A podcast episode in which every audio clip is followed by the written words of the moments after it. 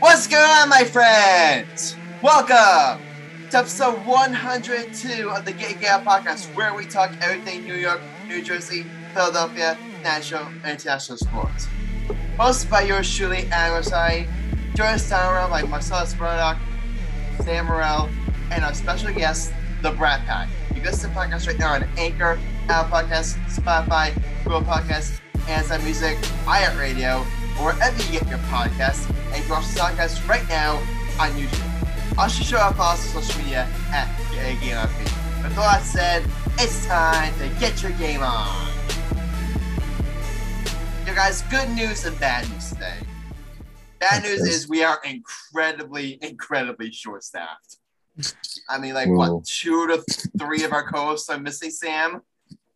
Well, it's because you know Michael's kind of like just dead, and then um Alex, you know, he has to type up an eleven-page essay apparently.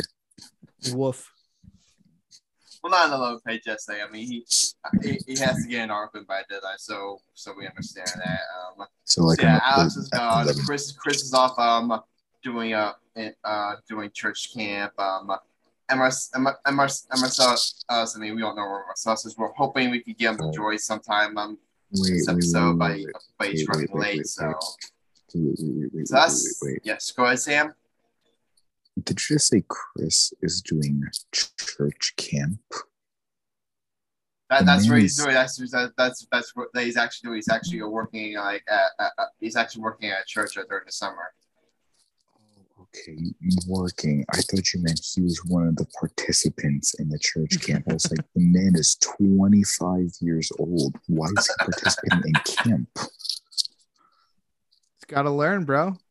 yeah. But anyway, that's the bad. All right, but anyway, that's the bad news. The good news is, is that we have a we have a very special guest joining us today. I would I, I said before I would say he's become the face of New Jersey Devils Twitter. I mean, he produces a lot of great content on, Twitter. Um, and by far, I would say the biggest Jesper Bratt fan you will ever meet. the Bratt Pack. Bratt Pack, welcome to the show. How you doing, buddy? Dude, thank you so much for having me. I'm I'm so happy to be here. Uh, I'm feeling pretty good. Uh, and, and like I said, I really just appreciate the invite. No problem. No, no, no problem. No problem. We're glad to have you on, buddy. Glad to have you on. Um, so before we get into trust you, we're gonna get into this um nitty gritty hockey talk. It's been a while since uh, we did like I did some serious Devils talk on here, so For that, sure. that's the whole reason, right? But before we get to that, uh, talk about um talk, talk about um like um. Uh, like um the account you've, you've so I believe I believe I believe you started this been a year ago since you've uh, created this account. Yeah, yeah. It really. So- I mean, So in yeah, the so talk about it for a bit. Yeah, in the grand scheme of Devil's Twitter, it really hasn't been that long. I actually created it in July of 2021, so um, I've only had it literally, quite literally. I think I'm coming up on my year anniversary, like right about now. Um, I, you know, was on Twitter on my personal account, and I saw all these, I don't know, player themed Devils accounts, and I was like, oh, like those are cool. And I think I saw you know one or two that the devil's account started like interacting with. And i was like oh like this is fun. Like this is a community. Like this is like you know something that people do. So i was like okay like maybe maybe i should try to join this community. Maybe i should you know try to create one of these accounts.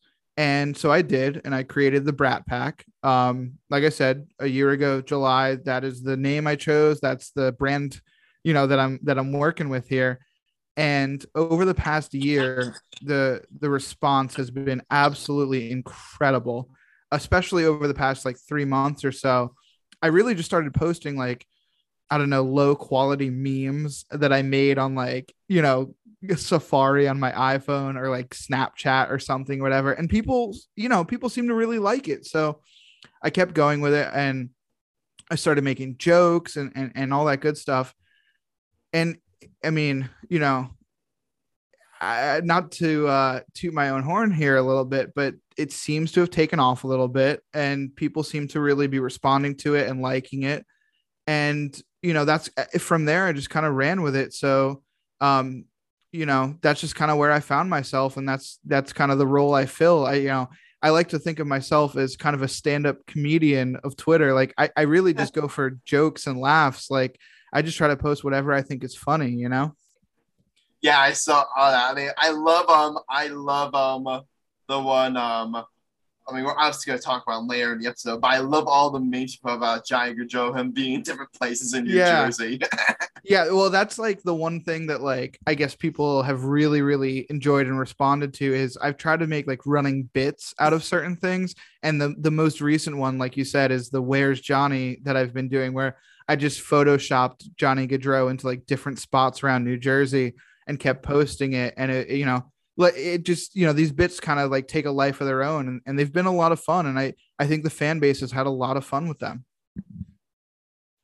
Uh, awesome, awesome, awesome stuff. Um, just so, just so you guys know, Marcellus has fishy joined us. Marcellus, how you doing? Good. How you guys doing? Doing good. By the way, Marcellus, this is Bratt Pack. Um, I guess today, Bratt Pack. This is Marcellus. Hello, Marcellus. Nice to meet you, bud. Nice to meet you, man. How you doing? Yeah, I'm, I'm I'm good, man. Thanks, thank you. I mean, I already said thank you, but thank you for having me on. Yeah, for sure, man. All right. Anytime. So now let's get into um. Uh, speaking of um uh, uh, uh, individual mentioned here, let's talk about um. Hit, let's talk about the decision, shall we? Right back. Let let's let's dive right in here. Let's let's let's let's dive right in here. Obviously, the big thing that is um going around um that is going around like Jersey Devils is of course like um free agency and obviously we'll talk about um the, the signs that that they've made up uh, later on. But obviously the big story is is Johnny Gaudreau. Um, he was supposed he was the Devils were apparently front land him like all all off season. There was a lot of steam picking up like towards free agency, and then out of nowhere he signs with the Columbus Blue Jackets. And we were talking about this off the air. Um, Sam Marcellus, for those of you honestly not as big of hockey fans as me and Bratt Pack are, so we were we, we made this analogy. Remember when Kevin Durant uh, joined the Warriors? This is the opposite. This is this is if Kevin Durant we left OKC Thunder went to go join uh, the Sacramento Kings. yeah, But maybe not that strongly. The, I mean, the, the Blue Jackets they're they're like a respectable team, but I I I I. But Bratt Pack, I'm sure you'd agree. If I told you, um, I don't know, 24 hours for free shit that um that like that Johnny going to go to Blue Jackets, you was you would probably say yeah, and picks are going to fly. yeah. I mean, when you look at the decision that was made, um, I mean, I, I like the Kevin Durant analogy, and I don't think Johnny Gaudreau maybe quite Kevin Durant because I know Kevin Durant is like a top Yeah. three player in consideration, but Yeah. Johnny Gaudreau is a top ten player, and this past year he was a top five player. Yeah. So so he does carry some weight, but imagine leading up to free agency. And, and I know the NBA deals with this a lot where you kind of know where players are going to go and what they want and and you know they're pretty vocal about it. Johnny Gaudreau was the same way where he said, "I want to be near Philly, whether it's the Flyers, the Devils, the Islanders, whoever it may be. I want to be near, you know, close to home." So that is the Durant to the Warriors moment that we thought was going to happen. And then free agency opens and you know, we get the news that it's between the Devils and the Flyer, uh, Devils and the Islanders because the Flyers couldn't afford it, even though he really wanted the Flyers. We we go about There was a six, flashlight growing up, right? he was a Flyers fan growing up, and he and and he told all his friends and his family that he wanted to be a Flyer, but with with the cap space they couldn't afford it. So the options were really down to the Devils and the Islanders, and we waited six or seven hours. It, I think the news broke at about 7 p.m. that the Columbus Blue Jackets swept in, signed him out of nowhere, and signed him for less than what the reported offers were from the Devils and the Islanders. So, for NBA terms, imagine Kevin Durant to the Warriors at the max contract. And then imagine at the last moment, he signs to the Sacramento Kings for 5 million less than amount a max contract. That's what we're dealing with here. It makes no sense. The numbers don't make sense. The location doesn't make sense. I- As a Devils fan, I was blown away by it. It w- still doesn't make sense to me. I remember Loki. I remember I was on free during free agency. I was literally refreshing Twitter all day, all all day. I was I was I was, I, was, I, I literally searched up Devils Gaudreau. I was refreshing it all day, waiting for like some sort of thing, and then it got to like what was it, five or six p.m. I'm not, I'm just like f this, and I, then I decided to, like to take a nap, and then I woke up at like eight p.m. and then I see Johnny Gaudreau goes to the vagina. I'm like, what? Yeah. you, you, he, he he was Adam was like not very happy at all. Like he was in disbelief. I, I was yeah, I wasn't happy. Yeah, I, I, I- yeah, I wasn't happy. Um, I don't know. I don't know if you I don't know if you heard about this though. Um, appar- apparently, Bratt Pack. Apparently, something that could make sense is that you know Johnny Gaudreau's wife.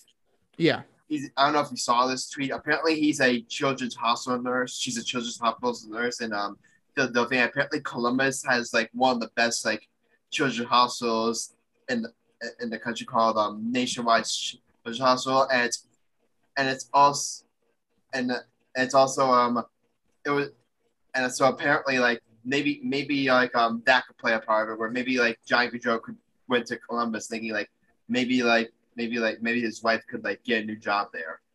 So I did hear that rumor, and to be honest, it sounds to me like fans trying to make sense of something that doesn't make sense because you can say that there's two major hospitals in Ohio, and then you might accept that and you might think, okay, that makes sense. But if you even think about that for more than five seconds, you realize that CHOP, Children's Hospital Philadelphia, is equal to or better than those hospitals. And that's where she works right now. So, you know, it sounds like cope to me, where, you know, you can think that she wants to transfer those hospitals, but if you think that she went for the hospital itself, she would have stayed at CHOP. She would have been a, you know, he would have been a devil. To me, Yeah. it sounds like yeah, a flimsy okay. excuse. Yeah, thanks for clearing it up. Thank you for clearing it up. Yeah. I, I, I, I, agree. I mean, it's just one of those things where it's just like it's just so stunning that like um you look for ways to make like say you look for ways to, to make something that doesn't make sense. Well, I mean, maybe. Okay, okay, this is going to be a big stretch. Just, Sam. just maybe, he went to this team help his own legacy, saying that he can carry a team by himself. Just maybe he's trying to do that. Is that possible? That that is that actually is one of the more reasonable takes I've heard, and I heard it last night too. Um, when people are trying to make sense of this, is that he wants to go to a team where he can be the face of it, he can be the superstar, and if they do end up doing anything, it's on his you know his doing. Whereas if he were to join the Devils, it'd really be Jack Hughes's team, and although he'd be probably the top point scorer, he wouldn't be the you know the face of the franchise. And another thing um, that kind of Sam fits into your point is Columbus versus New Jersey or New York.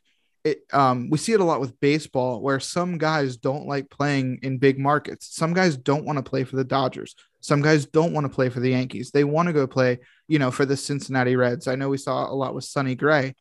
Um, and I think that kind of applies here where he may have made this choice to get away from the big markets and go play in a place like Columbus, Ohio, where he can be the face of the franchise, but still be in a small market in a sense where he doesn't have to, you know, respond to the New York media Yeah. or the Toronto media or something like that.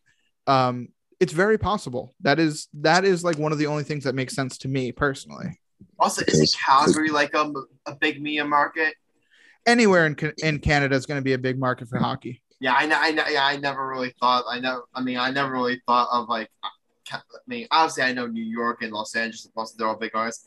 I never would have imagined that Calgary would have such a big artist. But not. But but you make a great point, Bratt Pack, of how like since it's since it's like hockey in Canada, your ops there's obviously gonna be a major market. You make a great point.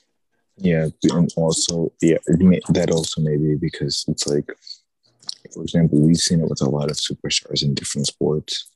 They really can't handle big markets, so they rather be at a small market where they can develop themselves, or even just play their game without being criticized too much. Because let's be real, when those superstars go to like those small markets, do we really see or cover those superstars a lot? No, we just kind of just say, okay, they're there. We know they're there. That's nice, but we're not just gonna cover them. Yeah, and like I said, it I, I know you guys are a New York, New Jersey, Philly podcast. And like I said, with Sonny Gray on the Yankees, that is exactly what we saw. When he came to the Yankees, he was, you know, a, a highly touted ace pitcher who was supposed to be even a Cy Young perspective guy. And I mean, am I allowed to curse on this podcast? You're allowed. We're an explicit podcast. Uh, baby. okay, so explicit podcast. He shit the bed in New York. He he he shit the bed, and you see him go to a place like um he went to Cincinnati for the Reds, right? Yeah, and, and, and look, at he's doing great now. And he's he's been doing great since. And Same thing with uh, Joey Gallo. I, I guarantee, Yep. I guarantee that when Joe, right back, just so you know, I'm a big Yankees. I guarantee you that when if the Yankees get trade Joey Gallo, when, when he goes to his new team, he's gonna go on a tear. I guarantee it. absolutely, and and it's no, it's nothing new. And I know we're using baseball as an example, but it happens in every single sport. I mean, there are guys in football, hockey, baseball, basketball. I mean, and not that this is helping any because I know he went from Philadelphia to Brooklyn, but look at Ben Simmons. Ben Simmons is not fit for a big market. I honestly believe that if he was on, you know, the Memphis Grizzlies, he'd be a much different player. Some guys are just not cut out for it. And a weird, a weird part of me kind of respects Johnny Gaudreau for recognizing that first and going to the small market before even getting eaten alive by a big market and, and making that, you know, choice. But, you know, I still would have seen him like to try. The only thing I don't really get about that argument, though, just just this thing, though, the main the main team was the New Jersey Devils. The New Jersey Devils, I'm sorry, they're like a they're a well known team. New Jersey Devils is not a big market. So that's my only thing. It's like the New Jersey Devils aren't a big market. I get it would still be Jack Hughes' team. It would obviously still be Jack Hughes' team. But the Devils aren't really covered like a New York team like the Rangers or like the Philadelphia Flyers or like any of the Canadian teams, just because, you know, That is a great point. like that, an is, export. that, is, that is a great point. so It it is a great point. Um, and it's a it, it is a great point, but it's kind of a weird, ever changing situation where, although it's a, it's a very weird balance where Philadelphia and New York rule the market game, and that's no secret, and that's you know everyone knows that. The Devils are in a spot. Oh, excuse me. Um, where New Jersey itself is not a small market, but they are viewed as a small market team because they're overshadowed by New York and Philadelphia. So, what it comes down to is when they're bad and New York and Philadelphia are good, it, it may as well be as New Jersey's not even there. Totally agree. They could be the tiniest market in the country. However, when New Jersey's good and they're beating the Rangers or they're beating the Flyers, the market is there. We are, you know, in the New York metropolitan area, market wise, where if the attention is there, it's there. It's kind of an all or nothing thing where either we get all of the attention or none of the attention. And right now, they've been so bad for so long that they get none of the attention. Totally agree with you. As of right now, they are acting as a small market team. But if they get over that hump, if they're good, if they get those superstars, they have all of the ability to be a big market team. And and to make this another NBA analogy, it's kind of like the New York Knicks and the Brooklyn Nets, where Brooklyn has played second fiddle in New York for years and years, and then they get Kevin Durant, they get Kyrie, you know, they get James Harden, and you know, New, the New York Knicks are still the story of New York, but the the press coverage, the media coverage, it exploded for the Nets when they got those players, right? Oh Yeah, yeah, I- oh I- yeah. And here's the thing, I agree with that, but like I was I was actually gonna use that analogy to like counteract it kind of. Oh, go for just it. because just because here's the thing. The Brooklyn is we we all agreed they're whooping the Knicks right now. Like Right. their their competition's not even close. However, the New York Knicks are still more popular and well known than the Brooklyn Nets. Yeah. And it's just because let me let's put it like this. I'm just gonna use like the sports term of like the big brother and the little brother.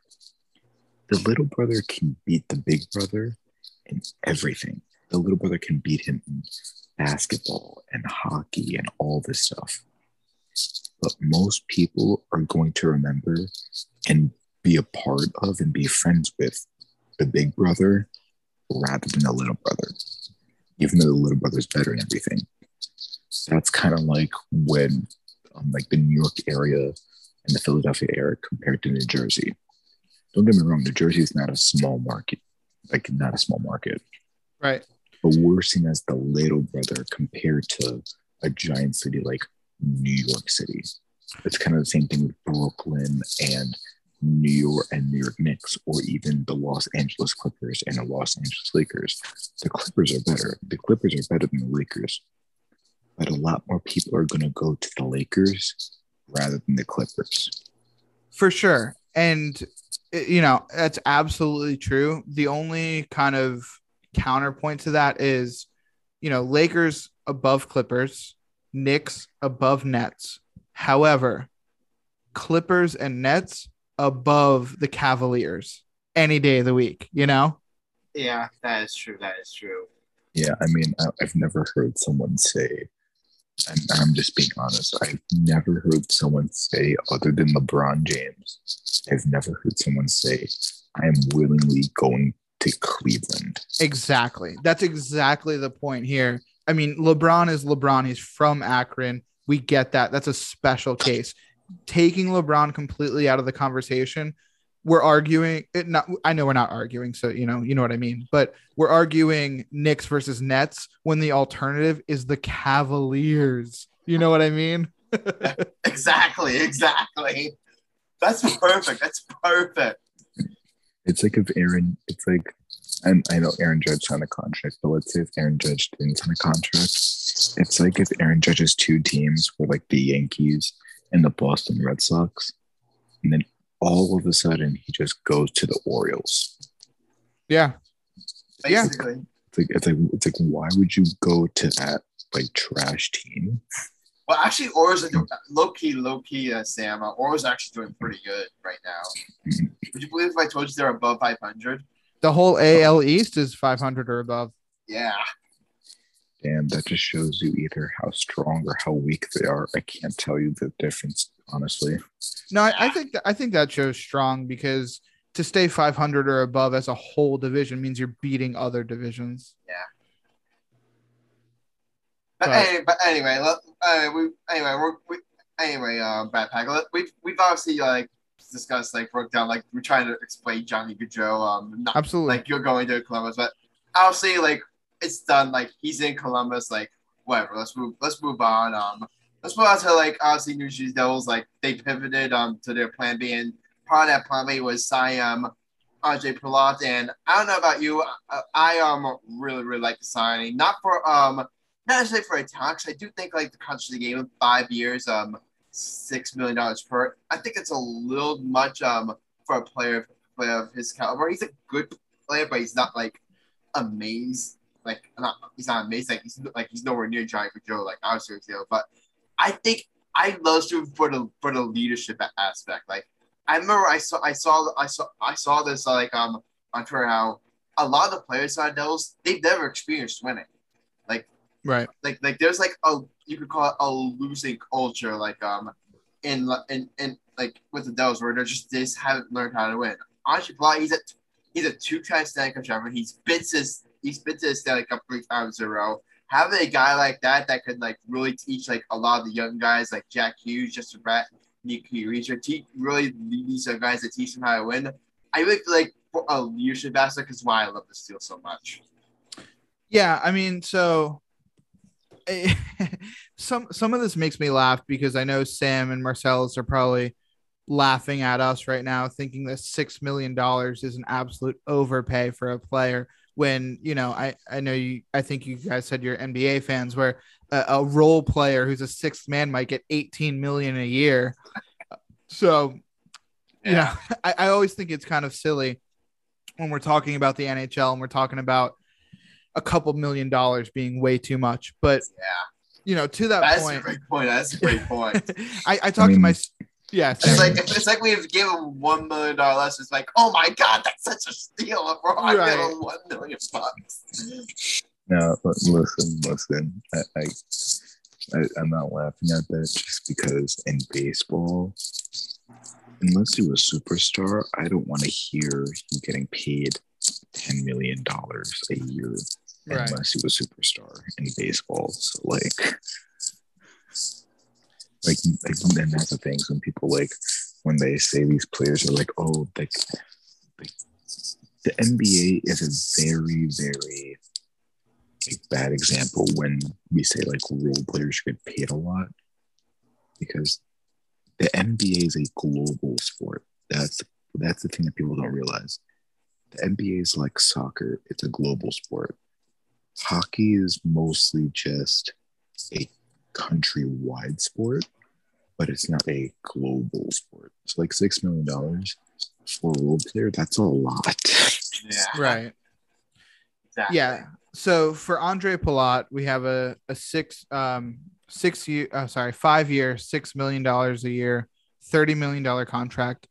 He's 31 uh 30 31 now. It's going to take him till he's 36 37. Here's the thing about that. A lot of what you said is exactly what they're paying for. He he's been to the Stanley Cup 3 times in a row. He's been a pivotal part of that team 3 years in a row, which you know is a totally valuable thing and that's why we're paying him that much if you look at his season stats they're not quite as good he only scored 49 points last year which puts him fourth on the devils which is behind jack hughes ahead of yegor sharangovich which if you're paying a guy six million dollars you want him way in front of yegor sharangovich not just a couple points in front of him. So i don't love the deal in the in the way of paying for points and and the production that we're going to get for the next you know five years. I i think it's going to be a bad deal towards the end of it. However good teams take bad deals. That's what i'll say it may be a mm. bad deal but good teams do take on bad deals and that's like one of these unwritten things among devils fans where we're so obsessed with we got Nico Hischier for 7.2, I think. We got Jack Hughes for eight. And we're obsessed with this idea that we can get these superstars for these team friendly deals. And it's not always realistic. And Yeah. part of the reason we got Nico and Jack for those team friendly deals is so that we could spend a little more in free agency and get some of those guys who we really need and spend a little more and not be in trouble. And I think that's what we did here. I think we overpaid. I don't think he's worth 6 million, but I think that's okay. I think that we've set the team up in a way where we can overpay. We can, you know, spend 6 million on a guy who's not worth 6 million because it makes our team better and we can afford it. We don't have to panic about it. So, I think the contract is not good on its own, but I think for the Devils specifically, it, it's what we can afford. I think it's going to work out. I would love to see some stability in the lineup. That is what I'm looking for out of this contract. Our big problem is injuries. When Yeah. Nico goes down, when Jack goes down, we're fucked. And that's all there is to it. So I look at guys like Palat and I look at guys like Haula, who we just added, who, if a guy goes down, they can step into that spot. We haven't had that in the past few years. If someone goes down, we're just done. That's it. That's all there is to it. So I'm looking at these guys that if someone goes down, they're guys that can step into that spot and hold over until those guys come back. So for that respect, for that insurance, I think this is a good deal. I think as Devils fans, we are gonna love Palat for the next five years. I think we I think too. Speaking of like um, speaking you already asked about long we obviously uh, acquired him in like the Pavel Zach trade. Just quick thoughts on that trade. I love that trade. I love it. Uh, The I- Pavel Zacha experiment is finally over. the Pablo Zacha experiment is finally over. Um, and and that's one of my running bits on Twitter that has done really well for me is is you know hating on Pablo Zacha and I want to put it out in the air right now. I don't hate Pablo Zacha as much as everyone Yeah, thinks Paulo that I do. Zacha, I, I feel like with Paulo Zacha, it's just like he is who he is. He's, he's like he's a bomb six forward. That, that, that like that's who he is. And I always Right. feel like he, he's one of those players that um that because like the Giants drafted him so high that because of that and he and he has like lived up to those expectations that that fans like kind of like rack him like maybe a little bit more than he deserves. Yeah, he's a bottom six forward masquerading as a middle six forward and was drafted to be a top six forward. And I know we have some NBA fans, and I know we're kind of the theme of the show is to translate it into NBA. And what I'll say is imagine a sixth overall pick. So first round, sixth overall being your sixth or seventh man on the team. It's just not it's not feasible, it's not doable. You you need your sixth overall pick to be a starter. You need him to be a star, and that's not what Pablo Zacha's been. So I'm I'm glad to get him off the team. I think he could do well. I hope he does well in Boston. I really I, do. I, I do too. I, I do too. He's reunited with Taylor Hall, so there's that. and well, and Erik Haula that we traded Zacha for, and the trade was one for one. I love that. I love Yeah. it. I think it's a great trade. I think Erik Haula gives us the same stability that Palat gives us, where he can play on the second line, he can play on the fourth line. That's okay. We need guys who can do that. We need guys who, when injuries happen, when we need to shuffle the lineup, when we need to move things around, that can adjust, adapt, and can, you know, still exist. And do we need a superstar there? No, we don't. But we need a guy who can at least hold down the fort. And I think that's what we got. I agree. I agree. So we're, we're, we're um, obviously uh, free agency, uh, uh, free agency aside. Um, obviously, no, number one, I want to ask you is number one, do you think the double Devils are done? And number two, if you don't think they are, like, what what what could you see them like making? Like, could you see them like potentially making like like obviously missing out on Joe now? Could you see them making like a big time trade for like a, like a, a big time star? Like, for example, could you see them like maybe if Patrik Laine now out of like um, could you see make a trade for him? Could you see making maybe make a trade for Matthew Tkachuk or JT Miller so, someone someone like that? Do you, do you think like that's like could be a possibility? Generally, I want to say the answer is no, because I think Tom Fitzgerald has stuck to a plan to this point. I think his general vision for this team has been to build from within, draft draft correctly, sign guys on economic team friendly deals and to try to cre- I, I think he's going after a dynasty. I don't think he's trying to win now. I think he's trying to win for the next five years, 10 years, beyond. You know, I, I think he's really trying to get guys on this team that are going to be here for a long time and we can afford them for a long time. So I don't see him really making any like bold or rash moves. I think Laine I think Tkachuk, I think a lot of those guys would cost a lot in assets that I don't think Fitzgerald is willing to give up. I think Gaudreau, if Gaudreau fell into our laps, that was one thing, but he didn't. And I think it's time to move on from that. And I think, honestly, I don't even think Palat fits into the Fitz's plan. I'm surprised he even did that. So, but beyond that, I really can't see that much more. I don't, I just don't see it. Yeah, yeah. I I, de- I, I definitely. I mean, I, I mean, I, I I definitely have to like understand like um his. I definitely understand like his- vision there. Like he's he's not just thinking. He's thinking like. The obviously, us Devils fans are thinking, "Oh my God, we haven't made the playoffs in so long. Next year is like we gotta make the playoffs. We gotta make the playoffs. If we don't make the playoffs, the end of, of the road." Like Tom Fitzgerald, like he's not thinking that. He's not just thinking next year. He's thinking like he's thinking like long, long term, long term. Like you said, he wants to make this thing that he wants this team with like with Jack Hughes, Nico Hischier, just right. He's trying to turn like um the Jack Hughes Devils into like the next like Martin Brodeur, like Scott Stevens Devils. Yeah, well, and he wants to make us Colorado East. Look at how the Colorado Avalanche have built their team around Nathan MacKinnon, Yeah. Gabriel Landeskog, Mikko Rantanen. That is what we're going for, and I don't see him Cale really. sh- well, yeah, Cale Makar too, um, and I don't, I don't see him straying from that vision. yeah, th- yeah, yeah, that, yeah. There are left lost series to me. Jack Hughes to um, Jack Hughes to Nathan MacKinnon. Um, Luke Hughes or Simone which I'm going to ask you about. I was actually to ask you about Luke Hughes and Simon Nemec, like Keon McCarr, you know, um, like, like I definitely, I definitely, you you referred to them as Reeves, and there are actually a lot of similarities th- areas there. I, I, I like that.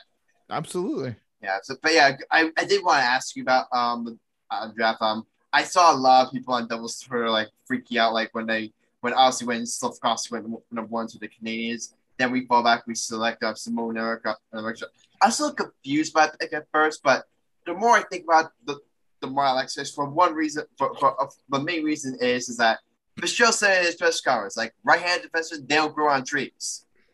Like Right. they, they they don't grow on trees. So you get so you get a guy who could could really could really pair well with like Dougie Hamilton, like for the next for ne- for at least like the next five years. So the more I think about it, the more the more I really like I the more I understand like like like I'm sucking some more lyrics like second overall.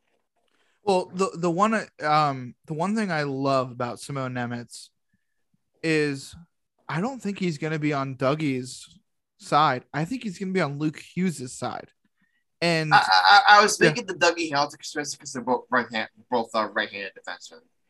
is well, so so if if Hamilton I, I, I, I, obviously obviously like Luke Hughes would play with Simon Nemec and again Dougie Hamilton would play like Siegenthaler or right if like if Grace six round long term so we play Grace like that that's the point I was trying to make. That's the point I yeah make, yeah i mean so the the one thing that really kind of it made me question it at first but i get it now is the forward group i think tom fitzgerald has a clear vision for and i think even though we didn't truly truly you know make a big leap in improving this this summer um the goaltending and the defense he locked down by drafting Nemec.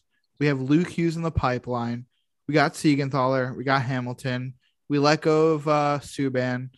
We got. I mean, we'll see. I honestly, I think Ty Smith will be fighting for his spot.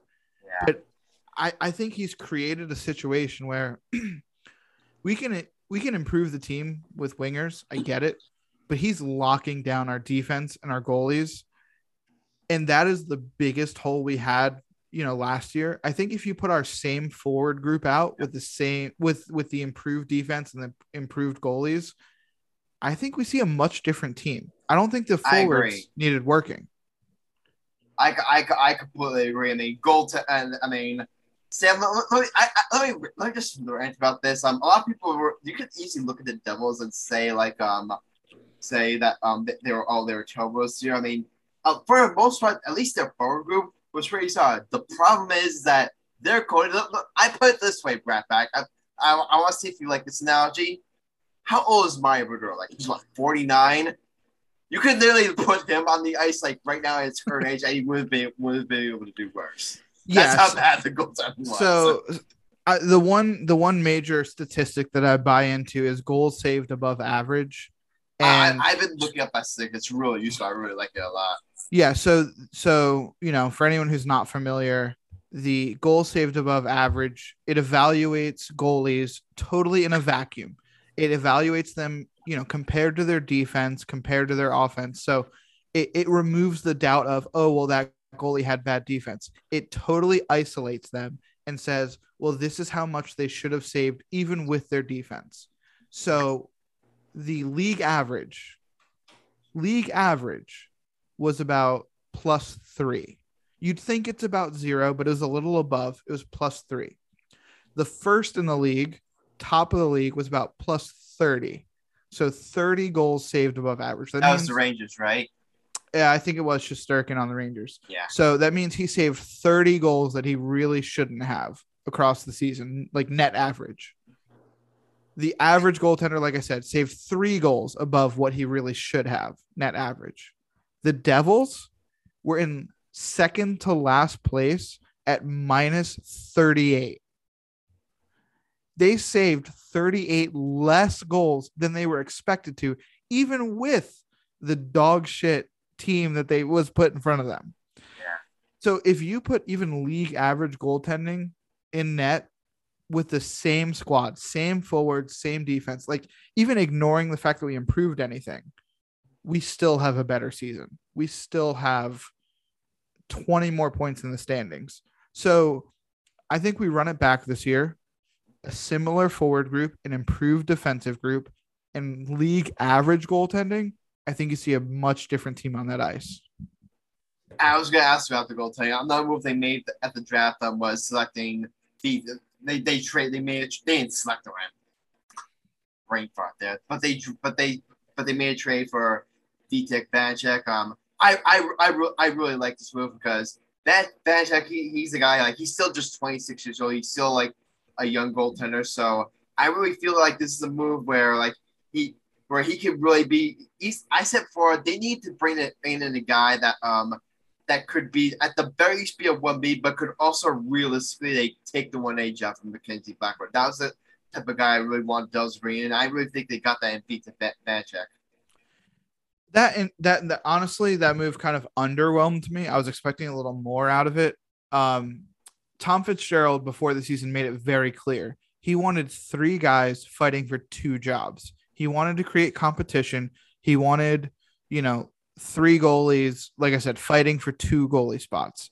So to me, what that meant was bringing in someone who was guaranteed for a one and letting two guys fight out the two spot.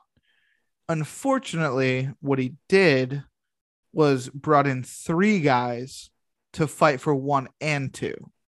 Yeah. He didn't bring in a clear one. He didn't bring in, you know, I, I really, I really, really wanted to see a clear one and then have guys fight for two. But what he did was brought in three to fight for one and two. And I, I, I, I, don't want to doubt it yet because we'll see what happens, but I don't love that move. I, I really think we needed a little more security and I think we needed a little more safety there. But if Blackwood has a bounce back season, if Vanecek does well, and if Bernier comes back and fights one of them for a spot, it, it's boom or bust. And I hope it doesn't bust, but I'm really hoping for boom here. Yeah, same. Uh, same. Um, I was gonna ask you what what what do you think about the future of Mackenzie Blackwood? Because it's easy it's easy to look at a guy like Mackenzie and see how bad he was like this past season I think I think like I think like and just think like oh just give up on them. But you could. It's easy. It's e- I said for it's easy. I said it on Twitter. It's easy to forget. Like um, just a couple of years ago, years ago, like how good this guy was. Like I remember the save he made like against the Bruins, like last second to like save the game. Hey man, I remember at least the first half of like the the the COVID short 2020 season where he he really did he really was like he really was a stud. I remember that game against the Rangers where he was just stopping everything. So so I really feel like, and then obviously then COVID hit, and then he got, and then he got hurt. So I really feel like those two things have really like um held Blackwood back. So I personally, so I personally like, I don't know what you think, Bratt Pack, but I personally really like like bring Blackwood back one more year and really like really see really get a true evaluation on like what he is. Yeah, I mean, I think he's had really, unfortunately, two fluke seasons in a row, and I know that kind of sounds like a cop out. And some people will say, well, you don't get two fluke seasons in a row. And I get it. I do. But one, he had COVID really, really bad. And if you remember, he was unvaccinated at the start of COVID and it hit him hard. He had he had like really, really severe symptoms for over a month. And it really, really affected him, brought down his game. And then we go into the next year, he busts his heel. His heel was fucked. Um, again, sorry for language, but um, no problem, no problem. but but his, his heel was really not good. And as a goalie, when you're working on your edges, when you're trying to move side to side, your heel matters a lot. And and it's kind of underrated in a sense. It's like it's like a you know NFL running back tearing an ACL almost. So having a busted heel trying to play this year, it really really hurt him. And if we can get a Mackenzie Blackwood coming back this year with no COVID, no busted heel, healthy, ready to go, I think we see, like I said, a much different result, a much better team on the ice. Yeah, one more question, then then like Marcellus or Sam, I'm gonna open to you if you have any questions here. Um, like one more question, what do you think about? Um, I think the big takeaway, like last is the one real bright side was of course Jack Hughes, and He Yeah. he obviously he obviously we all know he lit up like 56 points in 49 games, and I said for the I really feel like his breakout really made like for all like for how just despite how disappointing last year's season was, Jack Hughes' breakout really was the breakout because now we know we have our franchise guy. We we have our franchise player for at least like next day. We have our guy that we could really like build a championship team around. You know what? You're gonna laugh at me for this, and you deserve to laugh at me for this. But if you look at, and I don't know how much you buy into this, but if you look at the analytics, the real, you know, dig deep numbers, the most valuable player on the Devils team this season was Jesper Bratt. Yeah. And I, I, I get it. I know, I know. But don't worry, I was gonna I, trust me. I was gonna ask you about it later. Trust me. but no, but seriously, Jack Hughes is a superstar. I'm not taking that away from him. He's a superstar. He's going to score 100 points.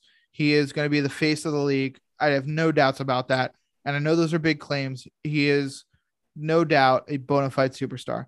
But if you look at players on the Devils this past year and how they played on certain lines with Jesper Bratt, with Jack Hughes, and without Jesper Bratt and without Jack Hughes, players played better with Jesper Bratt. Players played worse without Jesper Bratt. And I think there's so much that is invaluable about Jesper Bratt. And and he scored 75 points this year. He was the team leader in goals. He was the team leader in assists. He was a team leader in points.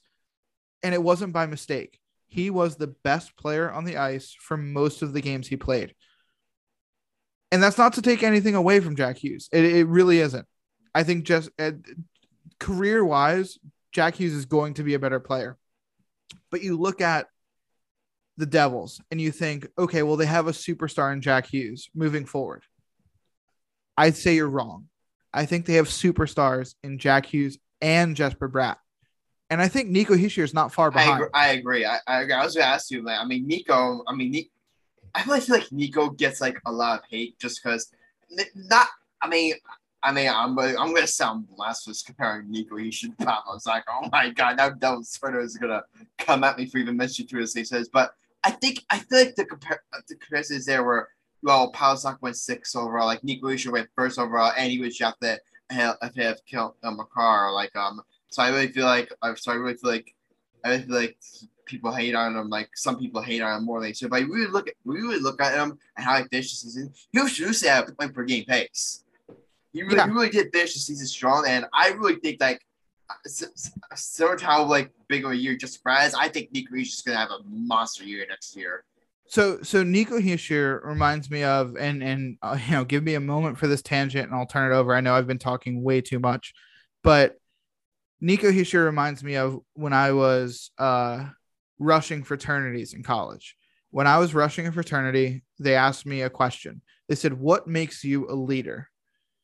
And the kind of person that I am, I answer the question with, "To be honest, what I think leading is." I'm not going to score all the points for a team, but I will get all the assists for a team.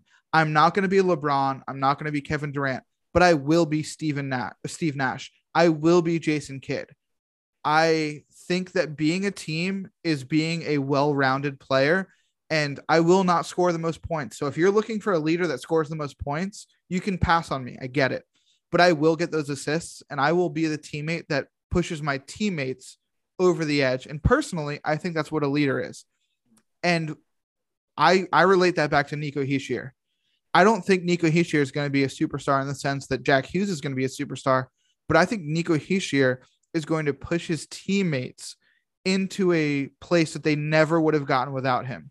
And I I, know agree. I know we got some basketball guys in here that can appreciate that analysis or that that analogy. I'm sorry, um, where Nico Hischier is not going to score 100 points, but he's going to make damn sure that someone else does. Definitely. Definitely. Uh, Marcel, uh, Marcel, Sam, we give you like the chance here. If you guys have any questions for Bratt Pack, um, just let them out now. Think about my Knicks, man.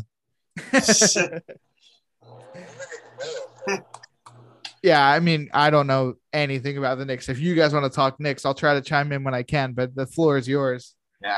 any- anything hockey related. I was gonna say, which you pro- guys probably don't. But I was just I was just giving you the floor. Just The Just only thing I the only thing I know about the Knicks is fuck Trae Young. Fuck Trae Young. Bing Fuck bong. Trey- right. Bing bong. Fuck your answer life. like. Fuck Trae Young. Hey, answer I Stan, did like. you have anything? Do you have anything? That's all right. Sorry, I can't hear you. I I I think Yeah. I think yeah. that was it from him. No Yeah, worries. so, uh, so I, so yeah, I'm gonna take the last question here, and it's a question that I think it's a question that you that um you get a lot, uh, um, Bratt Pack. But I'm gonna ask you the age old question here: Who is the best player in the NHL? I have been waiting this whole time for you to ask that question, Adam, and I appreciate that question. Saving the best for last. Saving the best for last. I usually make this my sign off, but uh, the best player in the NHL, Jesper Bratt is the best player in the NHL. But, but in all seriousness, I did want to talk to you about um just just for Brad uh, for like for, for a minute or two here is Yeah, ob- sure. obviously like obviously he's a restricted free agent. Hopefully they'll be able to work out his contract extension too. But but I, I just want to talk about this season for Justin Brand. Obviously throughout um obviously throughout his career he's been like um he's been like, like what a 30 like point per season player. He's always been that type of guy like okay maybe like I I, I always it as okay maybe he like a really solid second line guy. I will be honest here, Bratt Pack. Did you see this kind of like play from him? Because he's really like you said before, he cemented himself as as a star on this team. He, he, he really has. As did you see like this level of like a kind of like offensive explosion for like uh, Justin Bratt? Yeah, so I, you know, I'm gonna keep it real. I'm gonna keep it honest. You know, anyone who doesn't believe it, I get it. But as a Devils fan growing up, I was a big Patrik Elias fan. Okay. From uh I went to my first game in the year 2000 and we sat in the seats right in front of um in the old Continental Airlines arena. They used to put the press in the lower section. Now they do the press box up top, but they used to put the press in the lower section and we sat right in front of the press. So we, oh, you know, the newspapers, the reporters, whatever. And they did the t-shirt toss. The, they had the cannons out and everything. And my dad was talking to one of the reporters behind us. We were literally the last row before the, the press section. And one of the reporters said, Hey, you know, just so you know, I was five years old at the time. They were like, Hey, just so you know, your kid is like jumping up and down for a t-shirt. They don't they don't send the t-shirts over here. They won't shoot them over here because it's the press it's the press area. Like you know they're not going to shoot the guns over here because we have computers we have you know we're writing. They're not going to they don't do it over here. So the uh, reporter handed my dad a program and was like here give this to your kid you know this will shut him up for a little bit. So my dad gave me a program.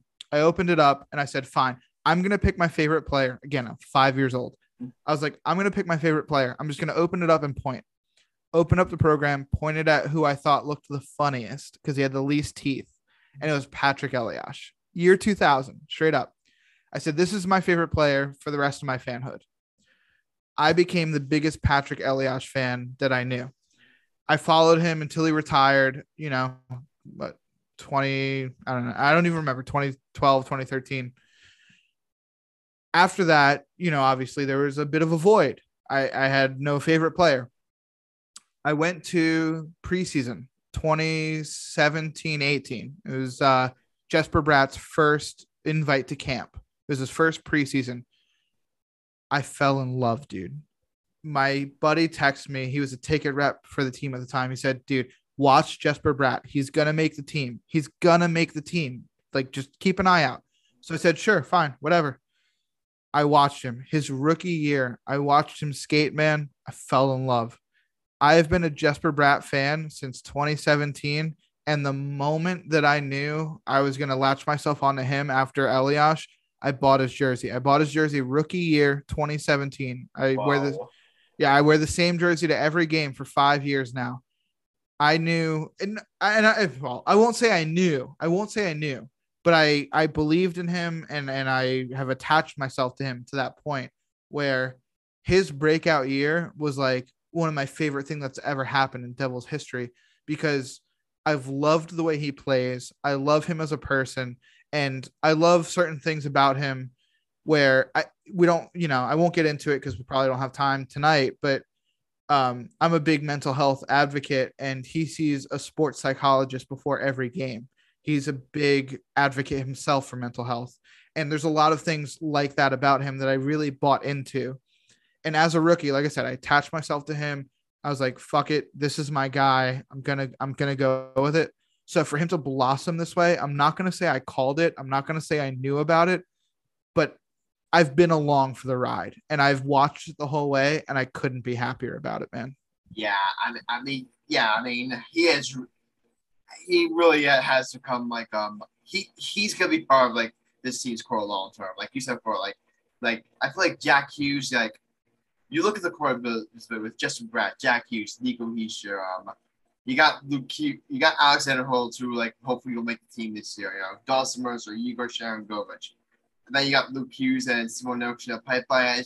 I really feel like I really feel like not to copy the Sixers phrase here, but but I really feel like trust the process is really the mile like with this obviously like they may not be a year yet, but you look this team like maybe like a couple of years a couple years now, like this team like this team really this team really like um it's easy to like give up on, on team. Now I know some Devils fans are like fresh are frustrated with him and understandably so, but to those fans, I I I, I, would, I would just say like you know just be patient, just look at um what you know, what you know um Thomas Joe you know this building. Yeah, I mean, trust the process was the Sixers motto, and Joel Embiid's running running over the league now. we'll take it, right? Exactly, exactly. But Bratt Pack, we thank you so much for coming on. It was great to talk, yo. Um, all things um Devils and like and like hockey with you. It was it was a really it was a it was a pleasure having you on there. It was a blast.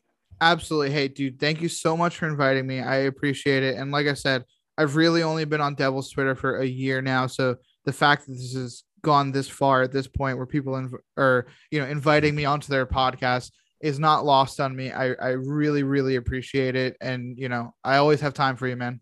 No problem, pleasure mine. Before before you go, I'll just look at your where can all listeners find you? So um, I really can only be found in one place. I don't I really don't have too much going on. Uh, just at the Bratt Pack 63 on Twitter. Um, I really don't have much more than that. If you just follow me on there, you'll see all the madness. I just really make memes for Twitter, and, and that's really all it is. Uh, we do have um, a, we're gonna do a Bratt Pack group outing this year. Uh, for, with the Devils, I've been talking to their ticketing department. We're gonna work it out where we get a section all to ourselves.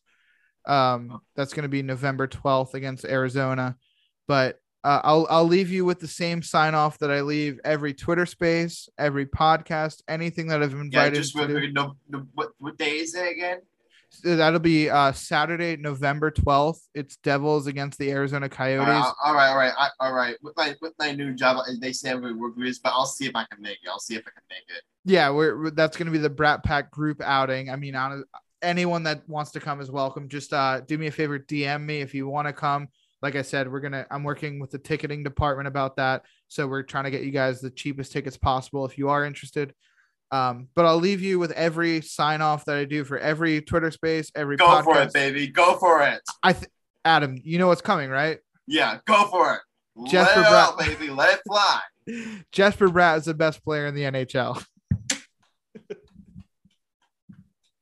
awesome, awesome. But Bratt Pack, we thank you so much for coming on, and again, you're welcome back on anytime. Don't be a stranger, buddy. Absolutely, yeah. Thanks for having me, man. No problem. Take care, Bratt Pack. Have a good night, guys. Have a good night.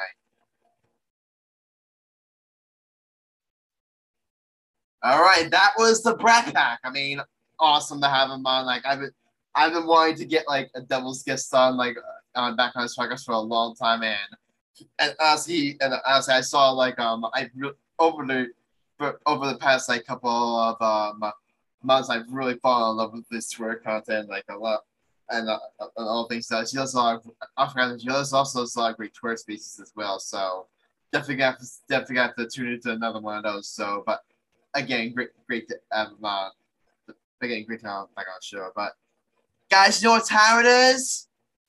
Marcel, Sam, you know what time it is? Uh, what?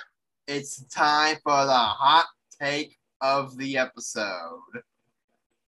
So obviously Marcellus went last time. Marcellus went last time, but unfortunately, Marcellus, we are sh- we, we are kind of short staffed again. Like, because here's the thing, me and Sam, we are we already went um because of our debate, so we're, we are our names cannot be on the wheel. So the only three names that could be on wheel, aside from Chris, the only three names that could be on the wheel are Marcellus, um, Michael, and Alex. And guess what? Two of those guys are absent. So Marcellus, by process of elimination, guess what that means? Means my go Yep, it's your go again, back to back. for the hot take. But uh, yeah, you're you're going again, back to back, buddy. Uh, what am I gonna do today? Oh, here's a good one. I think the Jets are gonna creep up in the playoff run. I really think they are. And before y'all, Continue. before y'all try to clown me, I'll really tell you. First of all, did you guys see the free agency moves that you know my, my Jets made? Mhm. I saw some of them. I saw some of them. Yeah. I, mean, I, I don't know. I need to. I need to get ca- I need to get caught up on NFL free agency. we got we got one of the best offensive tackles in the game. All right, we added him to the squad. Well, offensive guard, same thing, whatever you want to say.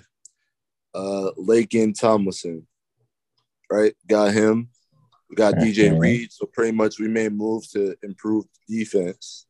Mhm. We got Jerome Whitehead. We also got CJ um Uzomah. That's how you say his name, tight end from the Bengals last year.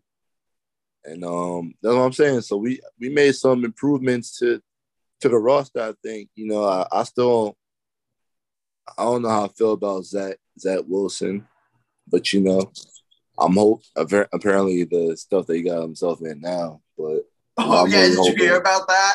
yeah, I heard about that. Sam, did you hear about that?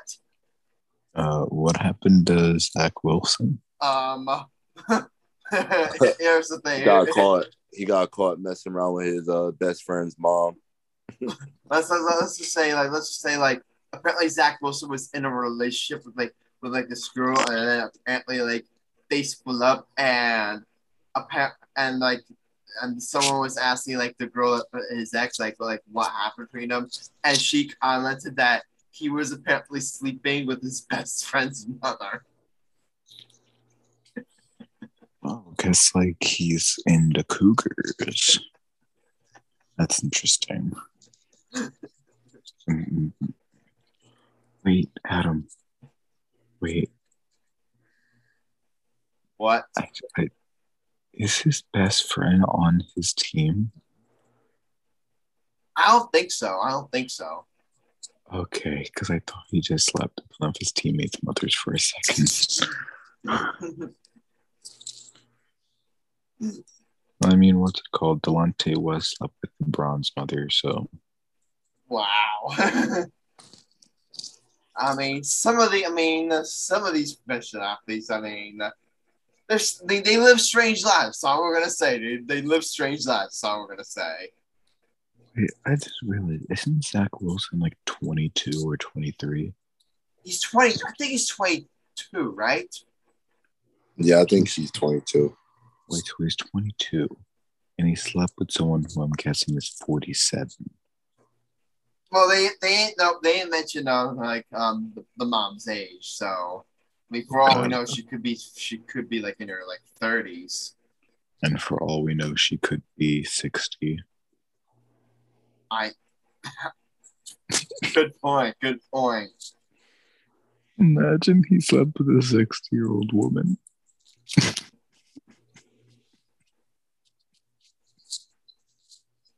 I'm sorry, Marcellus. This this turned this conversation went from a hot take to Zach Wilson sleeping with someone's mother. this, Pretty this much, hot, this hot I take think- got interesting quickly, but um, This this one I, went from I, I, this I, went this went from a hot take to a Pornhub episode. now you're good. But then, um, so going back to what I was saying, um, then we also got Garrett Wilson, you know, rookie rookie wide receiver. He looks very promising. So all in all, I think we made some we made some moves, quality moves that might surprise some people. I really think. So I think them boys could really sneak in. I don't know what y'all think though. I mean, I mean, I was gonna.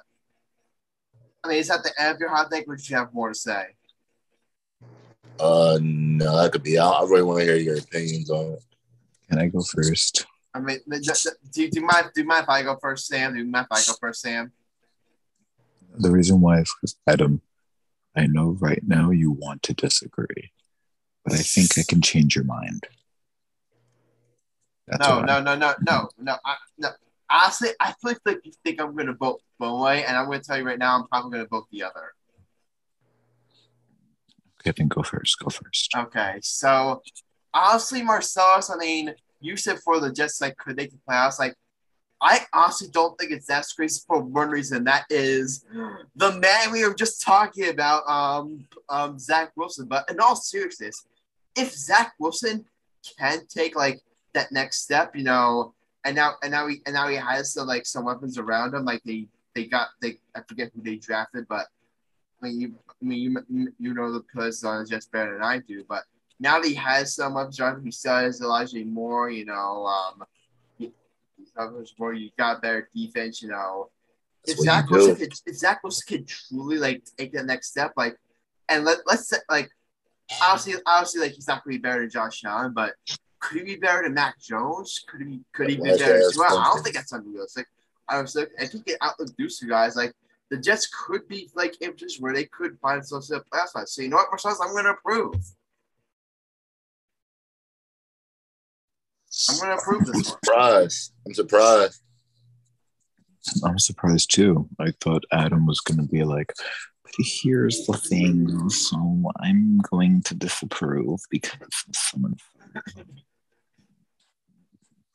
No, yeah, I approve just because here's the thing. If you said they were going to make the playoffs, I would have disapproved. But you're saying basically like they're a dark horse to make the playoffs. I agree with that because they did pick up some very good pieces. Now, do I think the Jets are going to make the playoffs? I'm sorry to say it. No, I don't think so. But I think they are going to put up a very good fight. I think they're going to put up a very, very good fight. And especially if Zach Wilson becomes the player he's supposed to become, he, he then the Jets are going to be in a good spot to make the playoffs. Actually, they may be in a good spot to actually like have a good run in the playoffs. So yeah, I approve.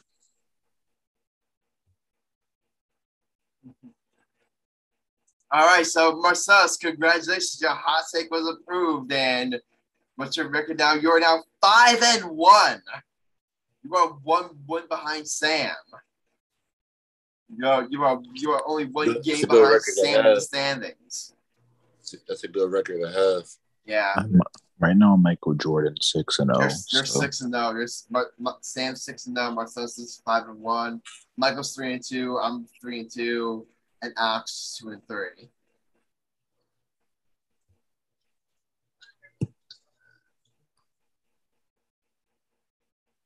All right, all right, guys. So we're gonna move on.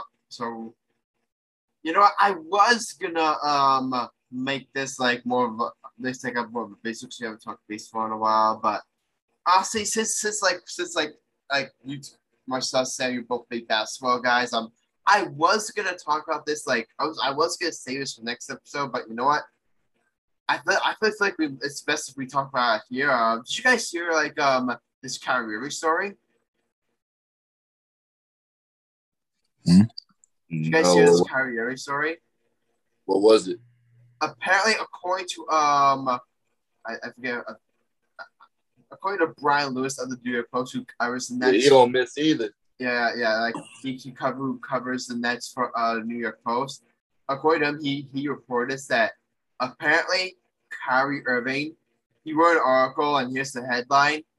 Want you want me to read this headline, guys?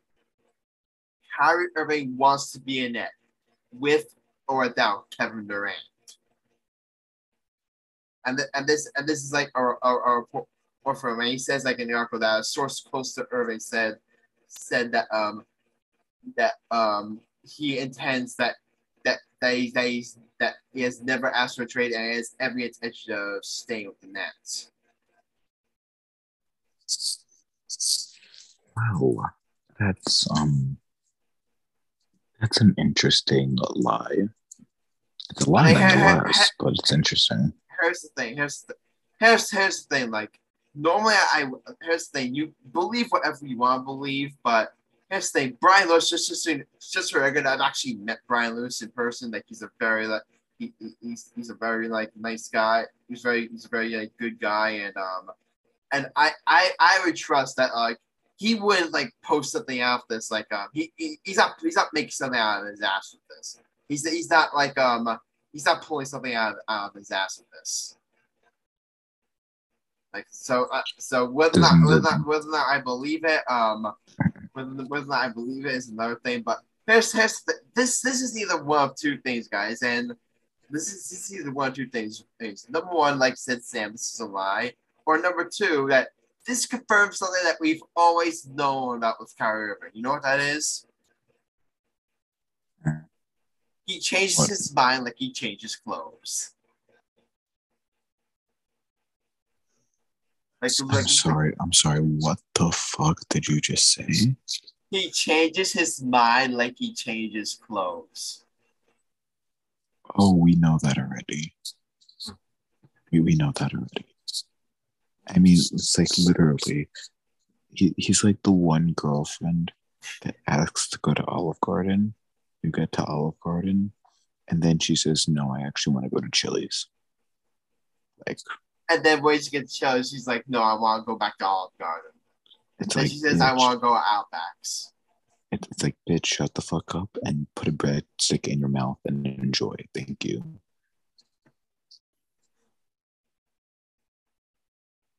I mean, I mean, but, but yeah, in this whole like um net saga with Kevin Durant like um wanting out, like I and then apparently the odds are shifting like to the point where Kevin Durant and Kyrie Irving may like um may like um actually like at least start to stand in Brooklyn, and I really feel like in terms of like Kevin Durant, obviously in the beginning he may have requested a trade, but I was listening to like uh the K show and they brought this they brought this up like and now with DeAndre Ayton like getting that um getting that max at like um I, who's seen the offer that the Hornets?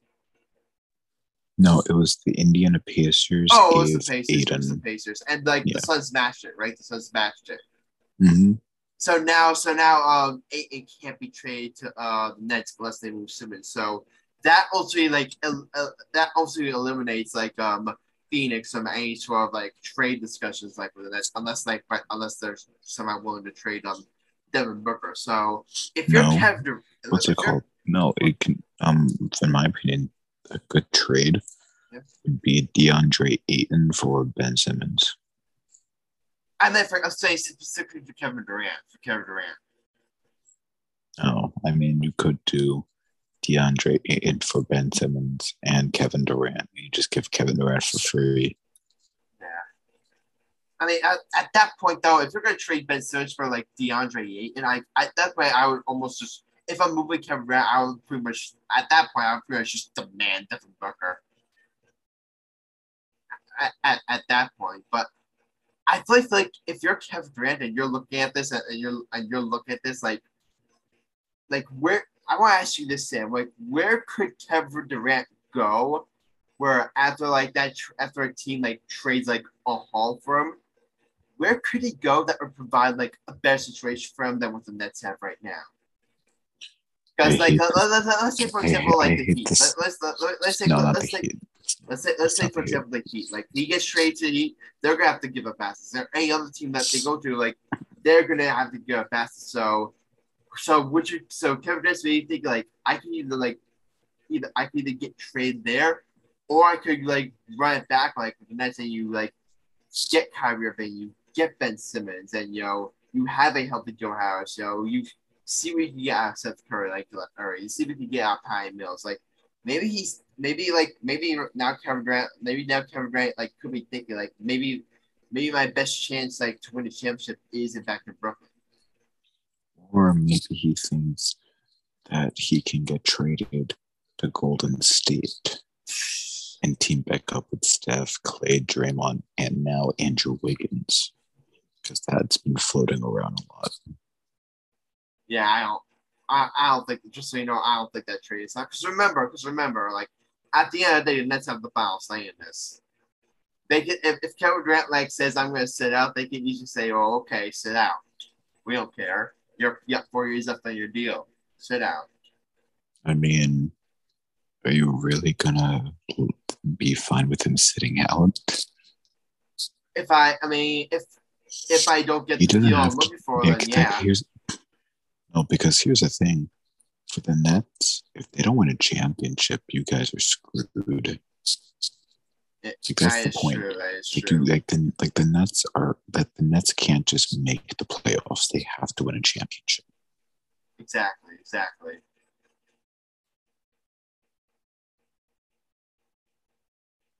Yeah, the, the, obviously, if, if, if they if they do if they do and like run it back, you know, um, obviously it, would- it would be like championship or bust us. But I I I think I feel like Kevin Durant maybe actually thinking what I'm what I'm thinking. Like you look, it's like we're already looking at like um this this team is thinking and, and thinking like, oh, they're gonna blow it up. Like, oh, oh, like um, it can't work. I'm just saying, can I see up play first? Like, can I at least see like Ben Simmons, Kyrie Irving, and Kevin Durant on the court together? Can I at least see them play? I mean, we kind. I mean, we kind of did. It was a disaster. This this is without Ben Simmons though. You- You're forgetting this is without Ben Simmons. We haven't seen all three of them like on the court.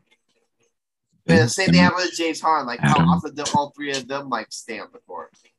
Adam, It's like I'm Nets fan. Like, can I see my star players on the court together for the love of holy moly? No, not really. Just because the last time we saw Ben Simmons, he was as effective as James Harden with a pulled hamstring. And James Yeah. Harden literally didn't do anything. When was when was the what, what was the last time we saw the last time we saw Ben Simmons was in that playoffs, right? Last time we saw Ben Simmons, Kevin Durant choked. So that was the last time. That was the last time. Ever since then, Ben Simmons has fallen off the face of the earth. Mm-hmm.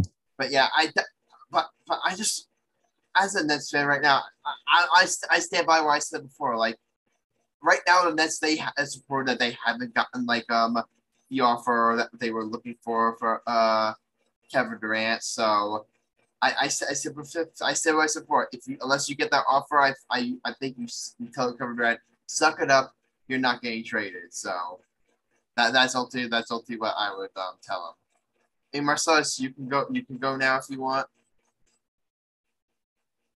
I don't know. I just felt like I just felt like uh I knew they weren't leaving the whole time. I really, just you knew. I just I just know it. Yeah, I just I just know it because I really think I think I said this on the last episode, but I really think that KD was just using that trade excuse to create leverage for Kyrie because I don't really think dude wanted out. I mean, if you saw if you saw the circumstances, I mean, he signed he signed that extension right there for four years. So that right there ain't easy to just get rid of. You know what I mean? Like that's number one. Number two, nobody was really gonna want to pay the price for him for being real. So I don't know. I just felt like just felt like cap to me, honestly. And I kind of knew that Kyrie was gonna come back. But I don't really, they didn't really see them leaving, especially the way after they uh got knocked out. And I just felt like they got to Yeah. it back. And we didn't even see Ben play either yet with them, so we Yeah. don't know how that's gonna go. So that's just what I thought. Yeah, I, de- I definitely, agree- I definitely uh, right. A lot of people, I heard them again. I'm listening to the K show again. A lot of people are thinking that maybe like Kevin Durant requested a trade was like maybe an overreaction on his part. Or maybe Kevin Durant's thinking like, "Oh my God, you're not gonna pay my boy Kyrie. That's it. I want out." And then fast forward like two weeks later, he's looking at it and saying like, "Hmm, obviously, like if I get traded somewhere, like am I really gonna have a better chance to championship like that? When that maybe trade question trade like wasn't like so bad. Yeah. So for all we know, for all we know, this for all we know, like um, the as said, the best case scenario for the Nets is that this becomes like a 2007 Kobe, where as you if, if you guys are Kobe requested a trade and then they traded him and then boom they win two championships and that's ultimately like what Nets fan like is ultimately, is ultimately dream right now. But ultimately, like we'll have ultimately have to see what happens. Um, I just really, I will say though uh, about uh, I will say though about about the Nets, and I think you guys will agree. They provide no shortage of stuff to talk about on this podcast. You guys would agree there, right? Yeah, I agree. All right. I agree with that. All right. Before before we get to our bets, guys, um, I also got we also got to talk about this one story. Um, you guys, you that's why I guess um, who um this individual like this next story is focused on. Again, we're sticking with basketball, so that's the first hint. Kevin Durant. Kyrie or Kevin Durant. Nope, we're moving on from Kyrie and Kevin Durant.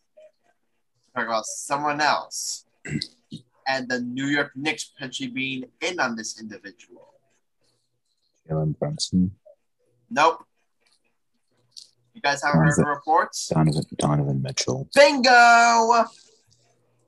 So, according to Adrian Wojnarowski, the, the uh, it was reported. I remember it was reported. Um, Michael, our, our good friend Michael, actually said on the show that um that according to the Jazz assistant coach, that Kevin Durant, Kevin Durant, Don, the, the, the Jazz weren't willing um to uh deal Don Mitchell, but according to Adrian Wojnarowski, like um their mindset has changed and that they have begun to at least listen to offers for Donovan Mitchell. And the Knicks right now are uh, there are apparently discussions there where um um where apparently there are discussions that could like send Donovan Mitchell to New York. So, For who? For who? I mean, I mean, that's where we don't know who. We don't know who. The trade's nowhere near official yet. I mean, the I think mostly could the trade. There's no, there's no, the deal's nowhere close done. Like there's nothing like being worked out this way. But the Jazz are at least willing to listen to offers on Donovan Mitchell. And here's the thing, like you look at the deal like Rudy Gobert got and how much Minnesota had to give up. The, I think we all could. I think most of us could agree. Donovan Mitchell, like we would take Donovan Mitchell from Rudy Gobert, right?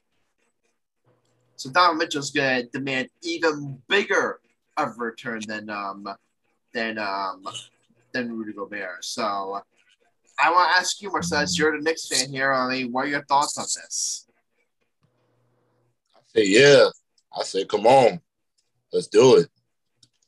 Um, and especially the fact that I was reading up on it said they we wouldn't have to give up RJ either. So, you know, I mean, if we can, we got eight, what eight first round picks. I mean, that's the whole point of getting all these picks. You want to flip it to get a superstar. Yeah, and that's I mean, and that's so- the, I feel like the one piece that you the Knicks- the Knicks wouldn't be willing to move would be RJ Barrett. I really I really like if this came down to like um just like draft capital and the, let's say you move like what the max you can obviously the maximum picks you can allow um is four, or like so you send like um let's say you send um let, let's say let's say you send um Utah um four first round picks so uh, you can't offer more than that. Let's say you add and then you add in like a pick a, a pick swap or two and then you send and then you send um them like Julius Randle you know um um, Obi Toppin, you know, Cam Reddish, like um um I don't know what you get from him. Maybe you throw Kevin Knox in there. They're like um I really I really I really feel like um I, I feel like a deal could be done there. I don't, I don't think it's this I don't think it's necessarily out of the question. I should like I wanna- I wanna RJ. get rid of I, I, I, yeah. I, I should like RJ Barrett is like the one guy where I really feel I really feel like the Knicks like would be willing to go. I understand because he he's gonna be he is like um I would say know, franchise player, but he's gonna be a he's the one guy where you look at and say, okay, he could really be like a major part of this long term core. core.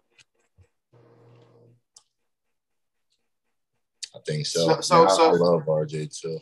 But, but here- here's the thing though, here's the thing though. The Utah Jazz, they're gonna be asking for RJ Barrett. RJ Barrett and a boatload of draft picks is gonna be their asking price. Now, do they come down to ask price a little? Maybe. Maybe, but I I should I should, I should but maybe and maybe the two sides get a deal done. But I really feel like the I really feel, I, I really feel like the Knicks if somehow you could get this done without um including RJ Barrett, I think you have to do this deal because listen, uh, what are the first first round picks going to become? Really, what are the first round picks going to become? Like, like the Knicks have pro- the Knicks have proven, honestly, guys, that they can't draft for shit. Aside, I mean, uh, with the exception of RJ Barrett, RJ the exception, not the rule. We all we all know Knicks lottery luck doesn't go their way, and and um they can't draft in the later rounds to save their lives. So why not like um why not package all your picks and go get like um a guy a, why get a, go get a proven star? Why not get a proven star to pair with um RJ Barrett? And then and then like um between those two guys like you could then like maybe recruit like um the next like disgruntled superstar the, the- maybe you guys could recruit like the next superstar that hits free agency. Maybe if like um you're gonna kill me this for this Sam but maybe if Zion hits free agency in a couple of years. Maybe if you know um I mean this is probably bad maybe this is unlikely but maybe if Giannis hits free agency maybe if like Kawhi or another one of these guys like hits free agency the Knicks could like potentially be a landing spot for um a superstar player then you have have a trio that superstar um RJ Barrett and then and and Donovan Mitchell so I really so I would like if you're a Knicks Marcellus anything except RJ Barrett should be on the table for um getting a deal done. I hope hope we can get something done. I mean, I would also try to keep Obi Toppin because Obi is very good. Yeah, Here's the thing though, here's the thing though, if if if Obi Toppin is the difference between between that is is the difference between um getting damage or not getting damage, you have to do it. I think so. No question about it. It's not because remember, I, again, using the Gobert trade like as an example, Donovan Mitchell ain't gonna come cheap. He Definitely not. I don't think so either. I mean, he shouldn't. He was an all star. It's definitely the type of caliber player we need to. Yeah, definitely, definitely.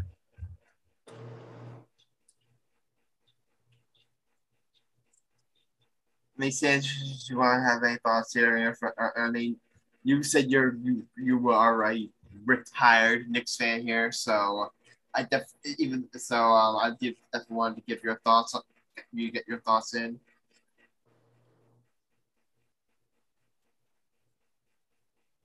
Said me? Did he leave? You said me? No, did, did, did Sam leave? Yeah, Sam left. I don't know what happened. Well, this is awkward. So What, what Sam used to be a Knicks fan? he said he was, but then he like um, he said he renounced his Knicks fandom and he became uh, visit, but he said he his Knicks fan to rest. I have no idea what what kind of fan Sam is. First, he's um he says he's a Pelicans fan, but then he says he's a Giannis fan. They say he's a Knicks fan. He's all over the place with this fandom. I don't even really know. Should have stayed with the Knicks, man. I don't know why he did that. But I mean, but but but like I like I was saying, I mean, I mean Sam had, had to um leave us for a second here, but like I was saying, Marcellus, I really I really feel like um I just feel like one thing that really maybe hesitant maybe hesitant um that maybe a deal might not get done is we said before maybe RJ Barrett could be off limits. The ja- the Jazz could easily say like okay like unless you're dealing with RJ Barrett we're not uh we're not tr- unless you deal deals RJ Barrett and like every draft pick, uh, like every draft pick going man, like we're not trading away um Donovan Mitchell. They they never remember the report never said that um they were that the Jazz were shopping Donovan Mitchell. That all I said was stay with the stars and unless they unless they get blown away like um they maybe they won't trade off Mitchell. So I would ask you this. I would ask you this. Like let's say it also does come down of that and the the um the, the Jazz demand um uh, demand um Barrett. What do you do? I don't know if I could be a fan, man. I, I just love the idea of us having Brunson, RJ, all of them guys. Yeah. Honestly. So so so you would not trade them RJ Barrett for uh Donovan Mitchell, right? if we can get him without doing it, and they already did say that they don't necessarily want him because of his contract. So, I mean, Wait, that's they- good right there. Wait wait wait the, wait the Jazz said that. Yeah, apparently the Jazz said they don't want RJ Barrett's contract. So, Really? That that's weird. That's well, they're rebuilding, so they really just want picks and young players. And I mean, this isn't new for Danny Ainge. He's rebuilt, and you see what he's done in Boston before. So it's not like you can't turn around. Yeah, I mean Danny Ainge, like um, he's always been great at um, rebuilding. That's that's the one that's the one thing like um he was really known for. Like like, like I, I remember like of how we uh, fleeced like Brooklyn Nets, but we're not going to talk about that. Um, I mean, like I said, if you can get them without, you can so get him so without. so so, you're, so what you're saying is if you get them without um including Barrett, you do it. But if ultimately the it comes if one says you had to include Barrett, like um you wouldn't do it, right? I absolutely. All right, so so we're in agreement there. We're we're in agreement there. I mean, but I should I actually feel like with the Knicks, this is something that I mean, I mean, we just had Brad back on. This is something that I could mention, but but it's so such with the Devils. Like you can only use the term like rebuilding for so long. Yeah. It's like the Knicks have been this for what twenty years now. It's time to Yeah, like um, it's time to like start to go for it here and really bring some excitement, like um, back to Massachusetts, bring some excitement, like back to we're going because Marcellus, when was the last time this team was honestly truly competitive? And no, the, Uh, the, uh, second round, 2013. the, the second round exit to the Pacers doesn't count. Oh, when uh, Melo was there, 2013. Even then, when Melo was there, they they like they what happened? They made the playoffs like what once. They Yeah, got bounced in the second round. yeah. I mean, like you said, there isn't really, So yeah, it's been a much real. success on our side. So I think that's why we're definitely overdue. So yeah, it's definitely been like really, really rough for um. It's definitely been like a really, really rough times for um. For, for, for Knicks fans, so get landing a guy like Donovan Mitchell um would ultimately um would, would really bring some excitement back to the Garden. So that's another reason why if you're a Knicks fan, like hopefully like hope you're, you're really really rooting for a deal to get done. I would love, I would love to wake up tomorrow and see that notification on my phone. Oh my, my, my, what would you do if um you saw a notification on your phone? What would you do? I wouldn't clock into work. I'd call out, you call out of work. call out of work, I'm sure your bosses wouldn't blame you. I'm calling out of work. I'm sure your boss. You, you, I'm sure uh, this would be the phone call. Hey, boss, call out of work, and you'd be like, okay, why? I'm a Knicks fan. They acquired Donovan Mitchell. I'm like, okay, understandable. Have a nice day off. your bosses wouldn't blame you at all for that. I don't think they would. And I What do you think Michael would do? What do you think Michael would do if they landed Donovan Mitchell? Um, I think Mike would love it too. He probably, you both would. I, I, I have an idea. I have an idea. You both would, um, you both would call out of work and they go to a strip club wearing Knicks gear. you know, you know, Mike definitely would. That's how you would celebrate. All right, so unfortunately, um, unfortunately, um, Sam went left to go up his mother. Um, wait, Sam, you back? I'm here. I'm just All right, waiting. just in time. We were just about to move on. Um, just really quick here. Do you have any thoughts on like the rules of Donovan Mitchell potentially getting traded? And do you think the Knicks should pursue, should pursue a trade? if Donovan, okay, as long as they don't give up RJ Barrett, I think the Knicks should go for Donovan Mitchell. I think the ideal trade though would be get rid of Julius Randle, get rid of Cam Reddish. Yeah. you have to get rid of those two. That's the it, I, I I you're not going to agree. uh, Movie Marcel since we're all going to agree. If I would include RJ Barrett, but I would include pretty much anyone and anything else. I wouldn't. I no matter what. If or if you have to trade RJ Barrett for Donovan Mitchell, don't do it. They're basically the same player. Don't do it. Yeah.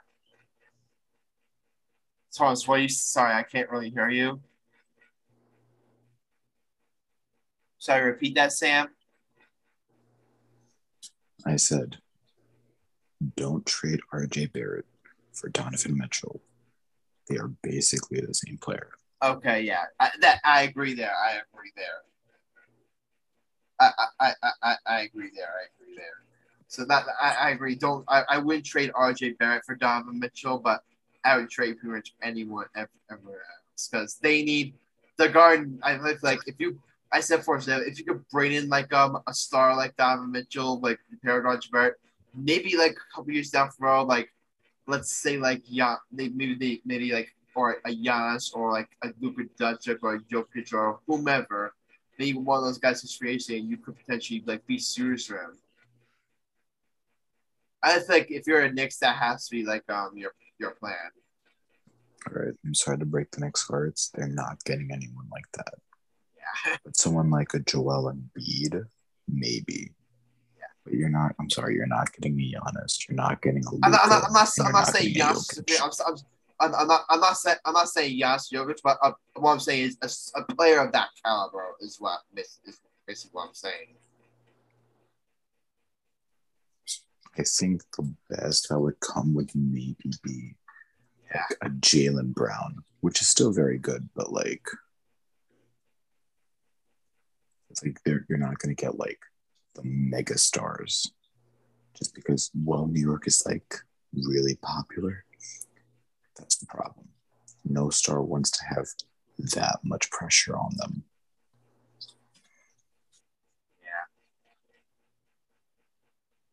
They're saying though, if a star looked at them, because you could say that, but at the same time, like the, that's been never about the Knicks in the past. But if a star, because that's the thing, the Knicks back then, like um, they didn't have anybody to support them. But the stars would look at the Knicks and say like, "Yo, I'm gonna, I'm gonna have all this media pressure. I have a bunch of like, I don't have like really any quality players playing me. Me this time around, a, a star could look at the Knicks and say." Ooh, like yeah, there's a pressure, but I, I could like have a chance to play Donovan Mitchell and RJ Barrett. You're telling me a star you're telling me a star wouldn't go for that, but that wouldn't be, at least be a consideration.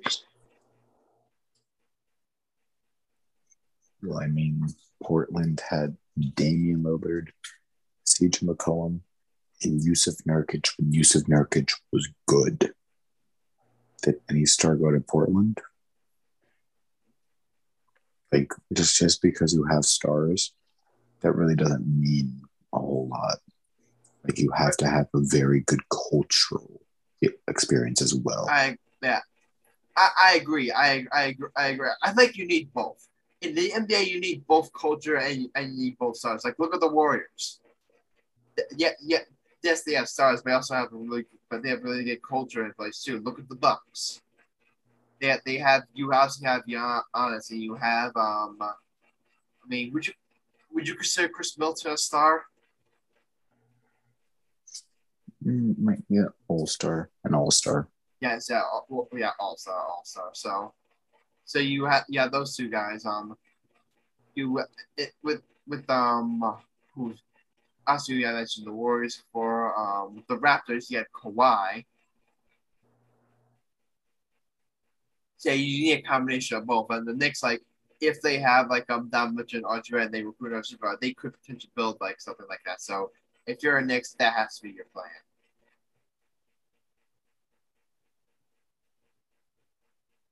All right, guys, it's late, so I'm sure everyone's dying to go to bed. So, guys, you know we're gonna wrap up this episode with how we wrap up every single episode. You guys know how we wrap up every, every episode. Uh, money line.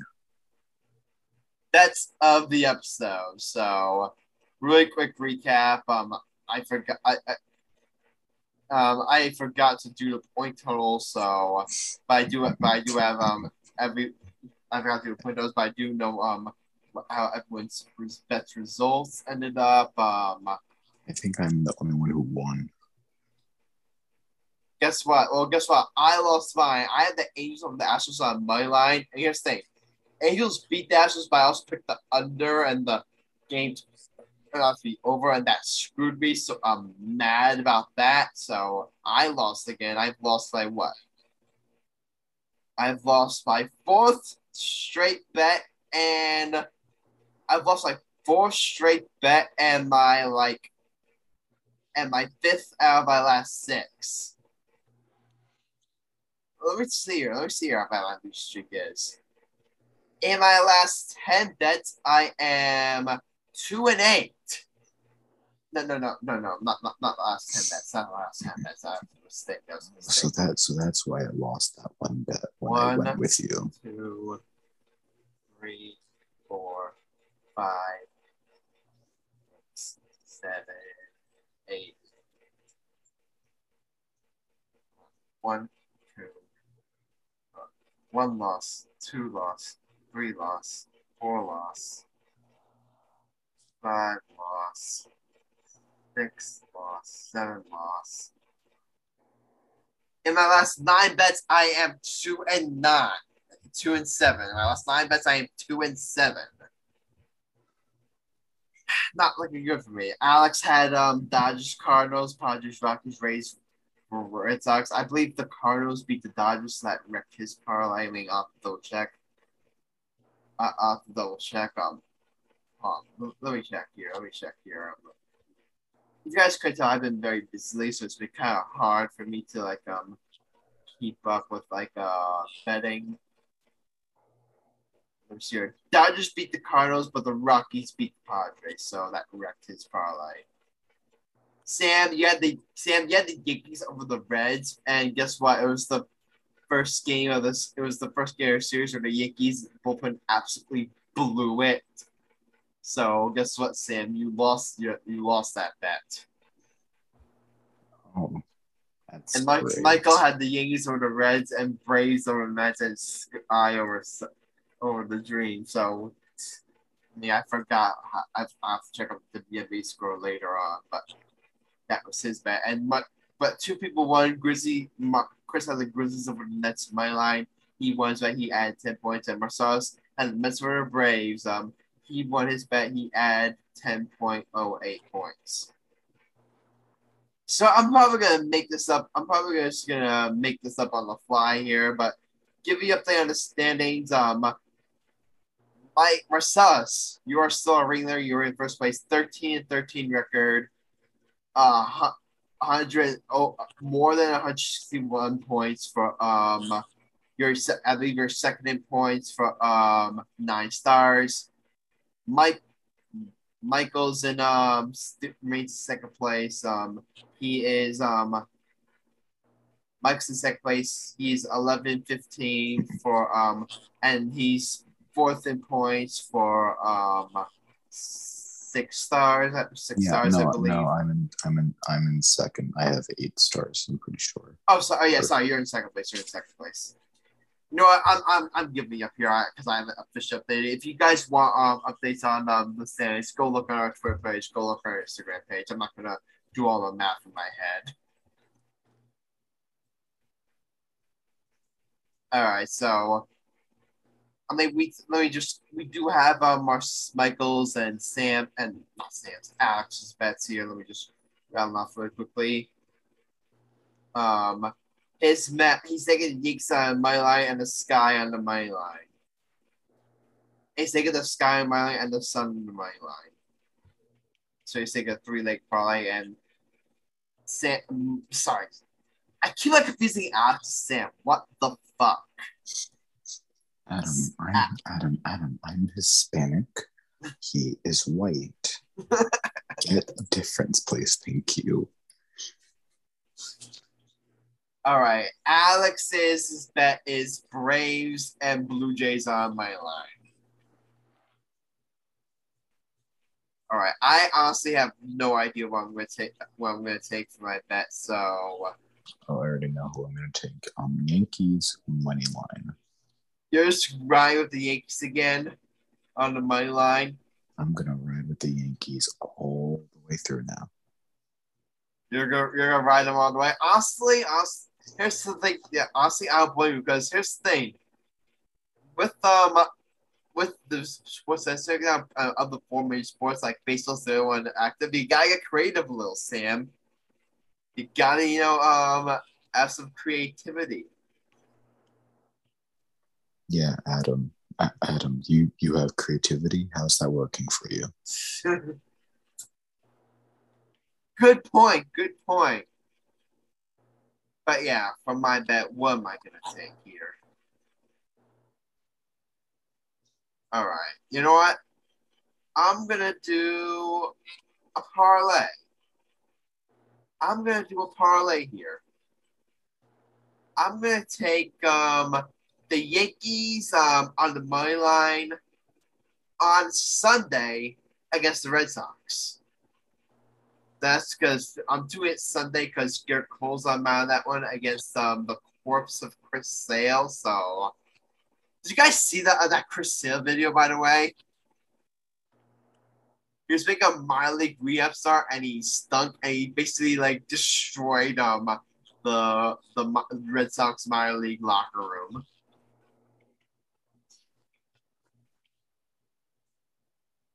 Yeah, but that aside, I'm taking the Yankees over over um uh, Yankees over Red Sox on Sunday, and I have to make this one because I, I want to make a summer league bet on Saturday. I've got the Nets over the Celtics.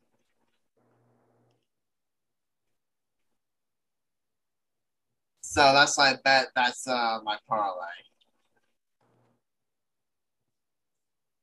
All right, Sam, you're up.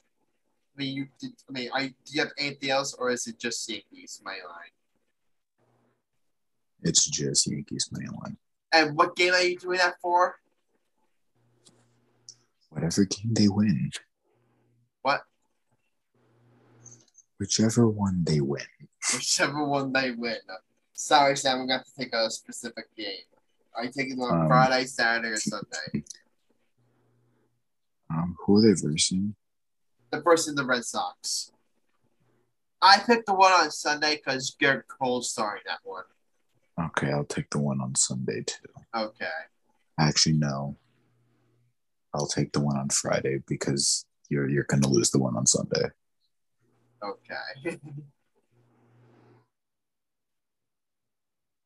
gotcha. All right, Mr. Ringleader, last up. Go ahead. I'm gonna take. I'm gonna take the Mets money line because those are my That's boys, line. of course. Shocker. My parlay. I'm gonna take. What else am I gonna take? You said that's a shocker. My boys gonna win, man. We look good right now. But I'm gonna also take. What else am I gonna take? I'm gonna take Dodgers one and a half over the Angels, and I'm gonna take oh Brandon Woodruff on the mount. I'm gonna take Brewers money line over Giants. That's my parlay.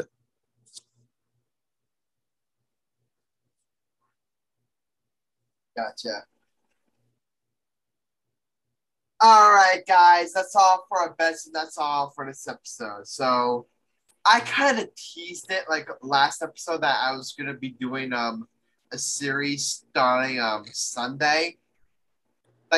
That, that, that was gonna be doing Star Sunday. Turns out I actually won't be doing it Sunday because the thing I'm doing actually doesn't start until after that. So, so so it's not gonna be um this up it's not gonna be this upcoming episode. Uh, episode uh, uh, well, the episode's gonna be going out Monday, but as you guys know, the scenes we recorded the night before. But you guys want? But I said I, I did say I would announce it this episode, so I feel dirty if I did keep my word. So guys, you want to know my weekly segment that I'm going to be starting doing? Um, not next episode, but the episode after that.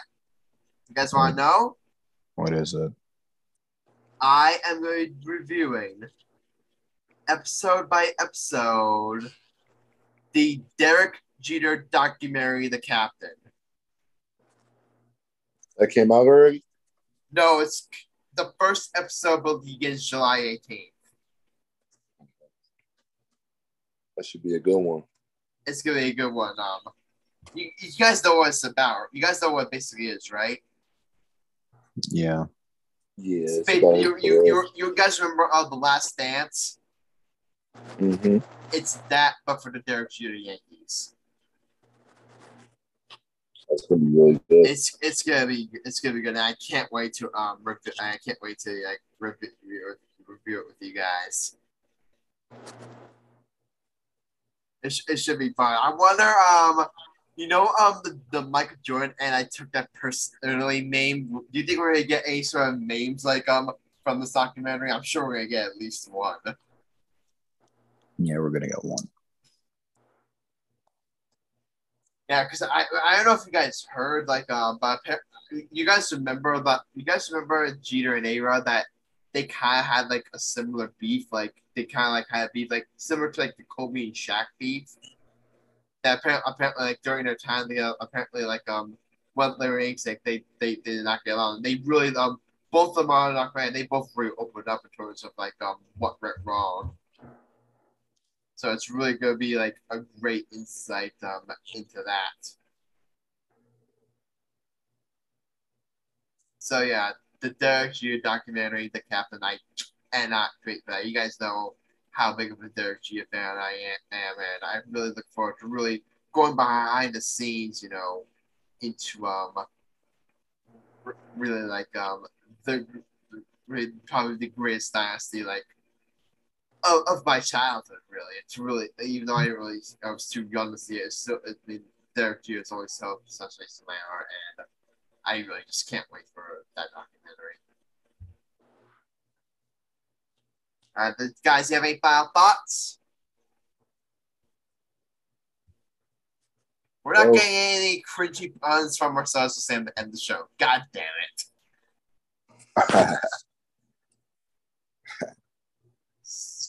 we need Mike to send us off. We we we uh, we need a cringy pun from Mike from Michael Garcia to send us off, but unfortunately one of them's absent. Sarah, are we getting anything? No. That's the cringy pun. No. That's the cringy pun. That's how we say ourselves no. So yeah, we're gonna have to end the show with that. That's it. This is episode 102 of the Get Gam podcast. Yours truly, I'm Rasani, Spurlock, Sam Rell, and our special guest, the Bratt Pack. Thank you. Be sure to leave a like and follow, subscribe to the podcast. Also, enjoy the process just on YouTube, or reach out on social media. We feature what you have to say and reach out to our members. No stereogenes, just stands. It's measure world, believe in it, and dive in. See you next time, and until then, stay lit.